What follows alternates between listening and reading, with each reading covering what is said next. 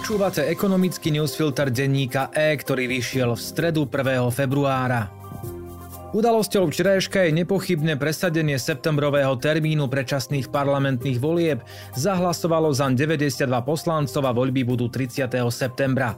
Prezidentka Zuzana Čaputová to akceptovala s tým, že na teraz nepristúpi k vymenovaniu úradníckej vlády, no v prípade zásadných zlyhaní dočasne poverenej vlády Eduarda Hegera je pripravená úradnícku vládu kedykoľvek na zostávajúci čas dovolie vymenovať. Pre ekonomiku Slovenska je významné aj včera zverejnené rozhodnutie Európskej komisie, ktorá schválila Slovensku 600 miliónovú schému štátnej pomoci na kompenzáciu vysokých cien energií pre veľké podniky. Spolu so včerajšími nariadeniami vlády o cenových stropoch na zdaňovanie nadmerných ziskov jednotlivých druhov elektrární a zvýšenými výkupnými cenami pre ďalších doteraz podhodnotených producentov sú to, verme, posledné časti mozaiky, ktoré by mali dostať problémy s vysokými cenami energií na Slovensku pod kontrolu. Dnešný ekonomický newsfilter pripravili Radoslav Tomek a Oliver Brunovský. Ja som Laco Urbán.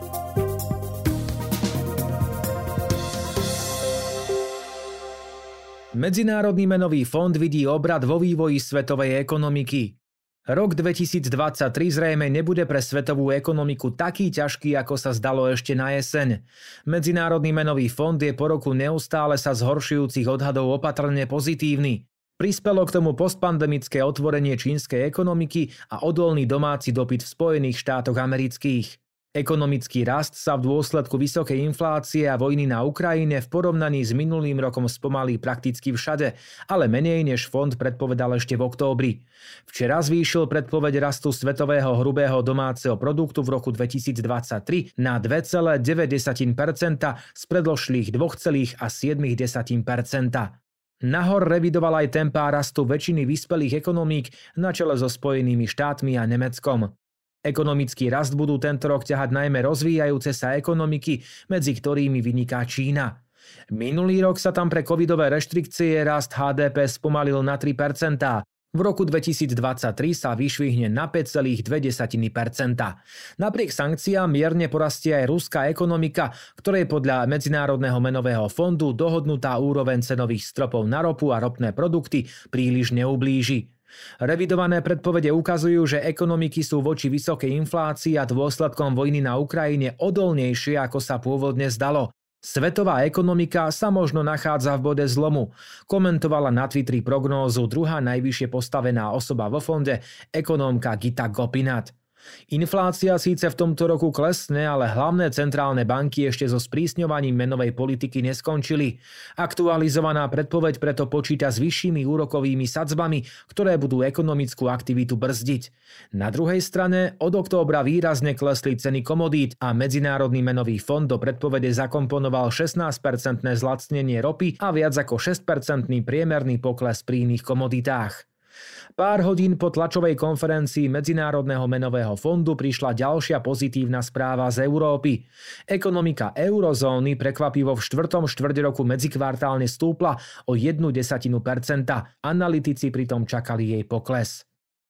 Podrobnejšie údaje hovoria, že z najväčších európskych ekonomík sa koncom laňajška medzikvartálne prepadli Nemecko a Taliansko, naopak Francúzsko a Španielsko vykázali mierny prírastok HDP. V medziročnom porovnaní sa rast HDP v eurozóne zvolnil na 1,9% z 2,3% v treťom kvartáli. Za rok 2022 ekonomika eurozóny predbežne stúpla o 3,5%. Vláda spresnila, koľko zoberie elektrárňam s nadmernými ziskami. Bioplinkám naopak pridá. Poverený kabinet Eduarda Hegera včera schválil dve nariadenia, ktoré zmenia biznis výrobcov elektriny. Prvým sú cenové stropy pre elektrárne, ktoré majú nadmerné zisky. Ide o implementáciu dohody v rámci Európskej únie ešte z minuloročného októbra, podľa ktorej členské štáty zavedú nové odvody z nadmerných príjmov elektrárny, aby získali zdroje na kompenzácie cien energií pre domácnosti a firmy. Konkrétne stropy pre jednotlivé zdroje si má určiť každý štát podľa svojich podmienok.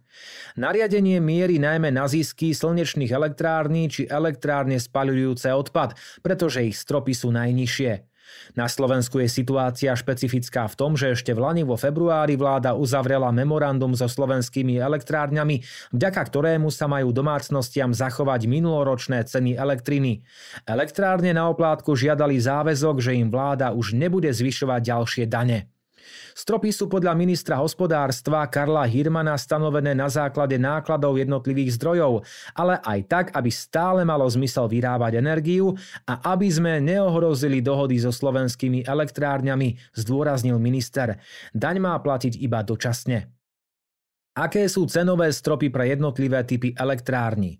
Spaľovanie odpadu 100 eur, solárne elektrárne 120 eur, jadrové, veterné, vodné, geotermálne elektrárne 180 eur, hnedouhoľné elektrárne 230 eur a elektrárne na biomasu a bioplyn 240 eur. Druhé schválené nariadenie elektrárňam pomáha, aj keď len niektorým. Výrobcovia elektriny z biomasy a bioplynu dostanú vyššie garantované výkupné ceny. Vstupné náklady na túto výrobu výrazne stúpli a výkupné ceny určené pred niekoľkými rokmi ich už nepokrývali.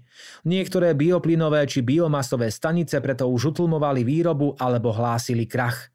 A podľa Hirmana teraz potrebujeme doslova každú hodinu, preto ministerstvo hospodárstva prevzalo iniciatívu. Aké sú nové výkupné ceny? Pri elektríne z bioplynu či biomasy minimálne 232 eur za megawatt hodinu. Pri elektríne z bioplynu či biomasy minimálne 232 eur za megawatt hodinu. Pri vysoko účinnej kombinovanej výrobe elektriny a tepla zo spaľovania odpadu minimálne 92 eur. Pre zdroje kombinovanej výroby, ktoré spaľujú uhlie 222 eur a pre zdroje, ktoré spaľujú minerálne oleje, biokvapaliny a rašelinu 172 eur. Na druhej strane sa aj na tieto elektrárne bude vzťahovať nový odvod z nadmerných ziskov. V Maďarsku už len tak ľahko lacnejšie nenakúpite. Maďarský premiér Viktor Orbán sa ešte na začiatku minulého roka rozhodol poraziť infláciu zastropovaním cien palív a základných potravín. Slováci na to reagovali nákupnou turistikou a povedomie, že v Maďarsku sa nakupovať oplatí, pretrváva aj dnes. Kolegovia z Napunku porovnali ceny na oboch stranách hranice a zistili, že to už vo väčšine prípadov neplatí. Prečo sa nákupy v Maďarsku neoplatia? Slabý forint. Maďarská mena sa síce pozviechala z októbrového prepadu, stále je však oproti euru o zhruba 11% slabšia ako pred rokom. Rozdielna inflácia. V prvej polovici roka bol rast cien v Maďarsku pomalší ako na Slovensku, neskôr sa to však obrátilo. Miera inflácie v Maďarsku sa vyšplhala na 24,5%, na Slovensku bola o 9 percentných bodov nižšia. Nedostatok základných potravín. Ceny niektorých základných potravín, ako napríklad kryštálový cukor, sú síce po zastropovaní Maďarsku výrazne lacnejšie, v obchodoch však panuje ich chronický nedostatok a kupujúci musí mať šťastie, aby ich zohnal. Trh reagoval na zastropovanie cien základných potravín nielen tým, že sa okamžite stali nedostatkovými, ale aj zdražovaním iných produktov. Syry a vajcia za rok zdražili o 83%, maslo o 79% a cestoviny o 71%.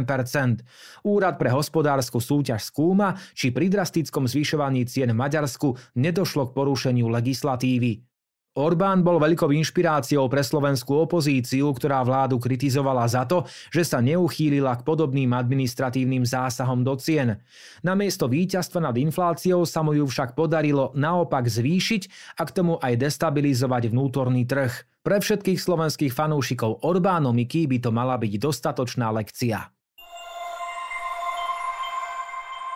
Na Slovensku vzniká inovatívna firma so svetovými ambíciami. Slovensko má šancu rozbehnúť inovatívnu výrobu, o ktorú by mohol byť záujem na celom svete. Za projektom stoja ľudia z inej domácej firmy, ktorej sa to už podarilo, spoločnosti ESET. Jej dvaja spolumajitelia Richard Marko a Maroš Grund chcú oživiť areál bývalej preglejkárne v Žarnovici a vyrábať tam inovatívne preglejky s vrstvami z rôznych materiálov, ktoré sa budú dať použiť aj na karosérie alebo nosné steny domov. Spolu s Jánom Šestinom, ktorý v slovenskom drevospracujúcom priemysle pôsobil v rôznych funkciách desiatky rokov, chcú do projektu postupne investovať 120 miliónov eur a v konečnom dôsledku vytvoriť tisíc pracovných miest. Zámery projektu boli predstavené pred takmer 4 rokmi, ale štart výroby ich firma Energy Edge ZC stále odkladala. V rozhovore s denníkom E Marko prizvukuje, že projekt je stále živý. Firma už novými technológiami osadila tri haly bývalej preglejkárne a výroba sa tento rok začne. Podľa Marka je odklad prirodzený, keďže taký veľký projekt sa neustále vylepšuje a potrebuje viac trpezlivosti a my ju máme, dodal. Ambíciou firmy je dosiahnuť miliardové ročné tržby. Tým by prekonala najväčšieho hráča domáceho drevospracujúceho biznisu, papierne Mondi SCP v Ružomberku. Navyše vyrábala by produkt s vyššou pridanou hodnotou a zamestnanie by v nej našlo aj mnoho inžinierov a dizajnérov. Ekonomický newsfilter dnes pre vás pripravili Radoslav Tomek a Oliver Brunovský. Do počutia.